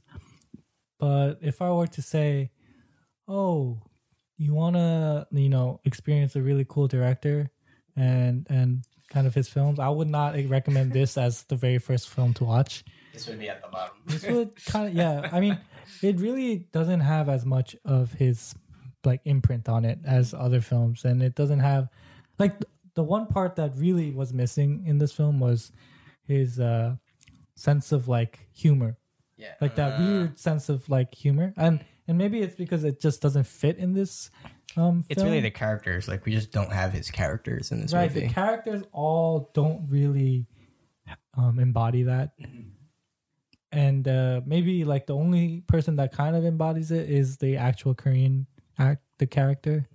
And even then it's like they very don't do him justice. Yeah, very very minimal. Like it's very minimal. Yeah. it's like it's only when he's trying to like converse with the translator thing that you kind of see where he's maybe trying to squeeze a little bit of that kind of in there but it kind of falls flat and it falls short. But you know in that sense like i i yeah like like the imprint of of his you know style in in his past works really doesn't really show in this one yeah. so I don't think I would characterize this film as his kind of, you know, pinnacle. it's definitely um one of his lower kind of films in that in that sense. But I think in a in a sense of more commercial films, Right. it's actually higher up than some of his other films. I feel like this one's way easier to Commercially, yeah commercially to just kind of watch Mhm. right like other ones are like really i mean this one's kind of depressing but not really it's just kind of maybe it's.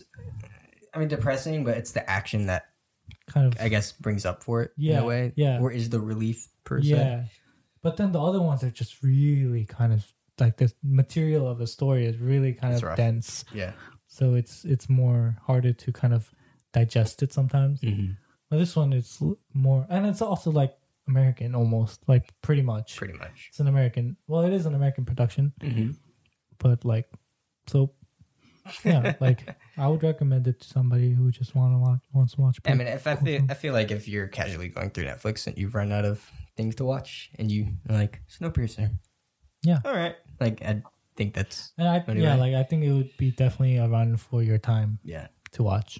But if I was, yeah, if I was recommending to somebody like functional specifically or anything in that sense, this wouldn't be something that I would suggest.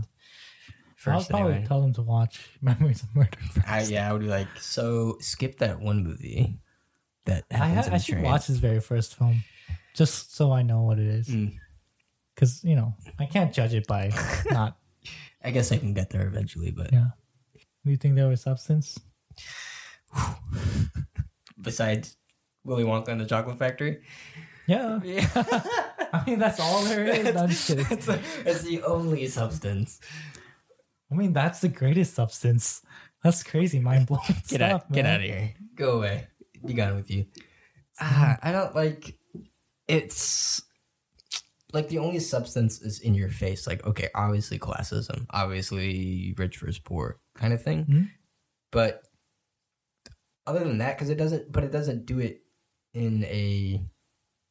I don't know. It, like again, it feels like an allegory for something. Mm-hmm. It feels like a legend kind of tale. Yeah. So it's you kind of just have to watch it for what it is, and then you think broader based on it. Right. But it in itself, it doesn't really have a deepness to it. I guess you can say. Mm. I, in certain sense, I agree, but I, uh, in another sense, I also kind of disagree. Mm. I think that it does have substance because it is an allegory, or because it Right, is a right. kind of a. It's kind of telling you a, a bigger sense of what its Mhm. its story is telling you about kind of life or kind of society, and Yeah, and yeah. it's kind of trying to teach you a certain kind of lesson, Yeah, yeah. maybe. and I think it does that pretty well Right. and Yeah. and that if I were to like watch this movie and talk to somebody about it, I think I could talk a long time about what it meant or like what it's trying to say, you know, or like about classism, like we're doing kind of now, you know, like Yeah. like we can kind of talk about. Okay, like we didn't really go into depth about like the, the real kind of nitty gritty about like what did it actually mean and stuff like that. But we could definitely go into that, right? If we were to actually kind of talk about it more Right. and say like oh like you know like what did it mean for you know this guy who you know was at the very end and then he came to the very top but he realizes that you know maybe this is kind of the way that it's supposed to be. What does it mean that that you know this whole train gets destroyed and like these two um kids kind of decide to kind of you know embark in this new journey stuff like that? Maybe you can kind of tie it into like oh is this a, a metaphor for like a dystopian communist society or like a, a certain kind you know we can like talk Right. about all those stuff but you know it's that would be a really long podcast It's whatever. but but yeah i think so what my point is i think there is substance right like you can talk about those things you can have that, those discussions. yeah Yeah. so it- like it's cool because you know Joon is still able to bring that kind of uh um, Uh, conversation. conversation Yeah. starter Mhm. through his movies because every movie I think he does it kind of does that right For sure. so this is still has that so I think it's pretty cool Yeah, I think he, he wouldn't go a movie without lack of that that sense of um, bringing out a conversation yeah uh, with the stories that he tells in general. yeah so it- it's a cool film go check it out if you haven't checked it out if you did um I guess you can't let us know what you thought about it right not not yet anyway. but yeah yeah, we will. Uh, we'll get there. yeah and the next film we're gonna do is Um, Okja, Okja Okja. Yep. Yeah, we're It's another production that is uh, mixed production. mixed production, Netflix, and probably a Korean production. Yeah. yeah, because this one was Weinstein and well, obviously his his company and CJ CJ, yeah. Entertainment. So I don't know if CJ Entertainment was with Okja. I'm not sure. Yeah, I'm not sure, but we'll find out next we'll, week. Yeah, we'll figure it out. well, we're, we're going along. We've got we did uh, Memories of Murder, Mother, Snowpiercer. Yeah, we finished almost all of his Yeah. films. We're pretty much along. Yeah, there's maybe two more films, right? Okja and His first film. or you want to do Host? Oh no, no, no. Oh, so there's three more films that we haven't watched. Yeah, of, yeah, of yeah, his yeah, yeah. filmography. Yeah. Do you want to do the first one on here? Mm, I mean, we don't have to. we can move on after uh, Okja. Okja? Right? That's what we do, Yeah, decided yeah, on. yeah. Yeah, So- let's just do that. If you're interested in more of his films, yeah, go out and check it out. Yeah, there's there's a like we said, there's there's like Two more two more besides it. Okja. and there's like plenty others. He's done a, Yeah, quite a few shorts. He's a short. He did a lot of shorts too. Quite so if you want to go check check check those out. kind of want to see Tokyo. Me too. I kind of want to see what that's about. Yeah. And uh, Park Chan Wook was on was on that one too. So Yeah, apparently they're pretty close. They are. I mean, he produced this one too. So. I know. And the, his movie was practically in the movie. So That was another sequel, maybe that was in this movie. This is the the. I'm pretty sure Park Chan was like, "Hey, hey, can you can you put in a knife stab in there for me?" Yeah, and it's kind of reminiscent of that long um, take of him fighting in Oldboy, that iconic one. Right, right. Because the train is going, you know, left to right, and that that Honestly, I was waiting for it. I was like, "So where's the uh the, The one Wonder- shot the Wonder profile? action scene. And then and then it kind of happened, but with slow motion Yeah. and a little different. I was like, "All right, that's it right there." yeah. It's a little more Hollywood esque, but fine. Yep. It's a little lamer, but you know, we can't all have, we can't all be pleased here. So yeah, uh, thanks again. This is uh, getting past the subtitles. So, uh, Okja is next.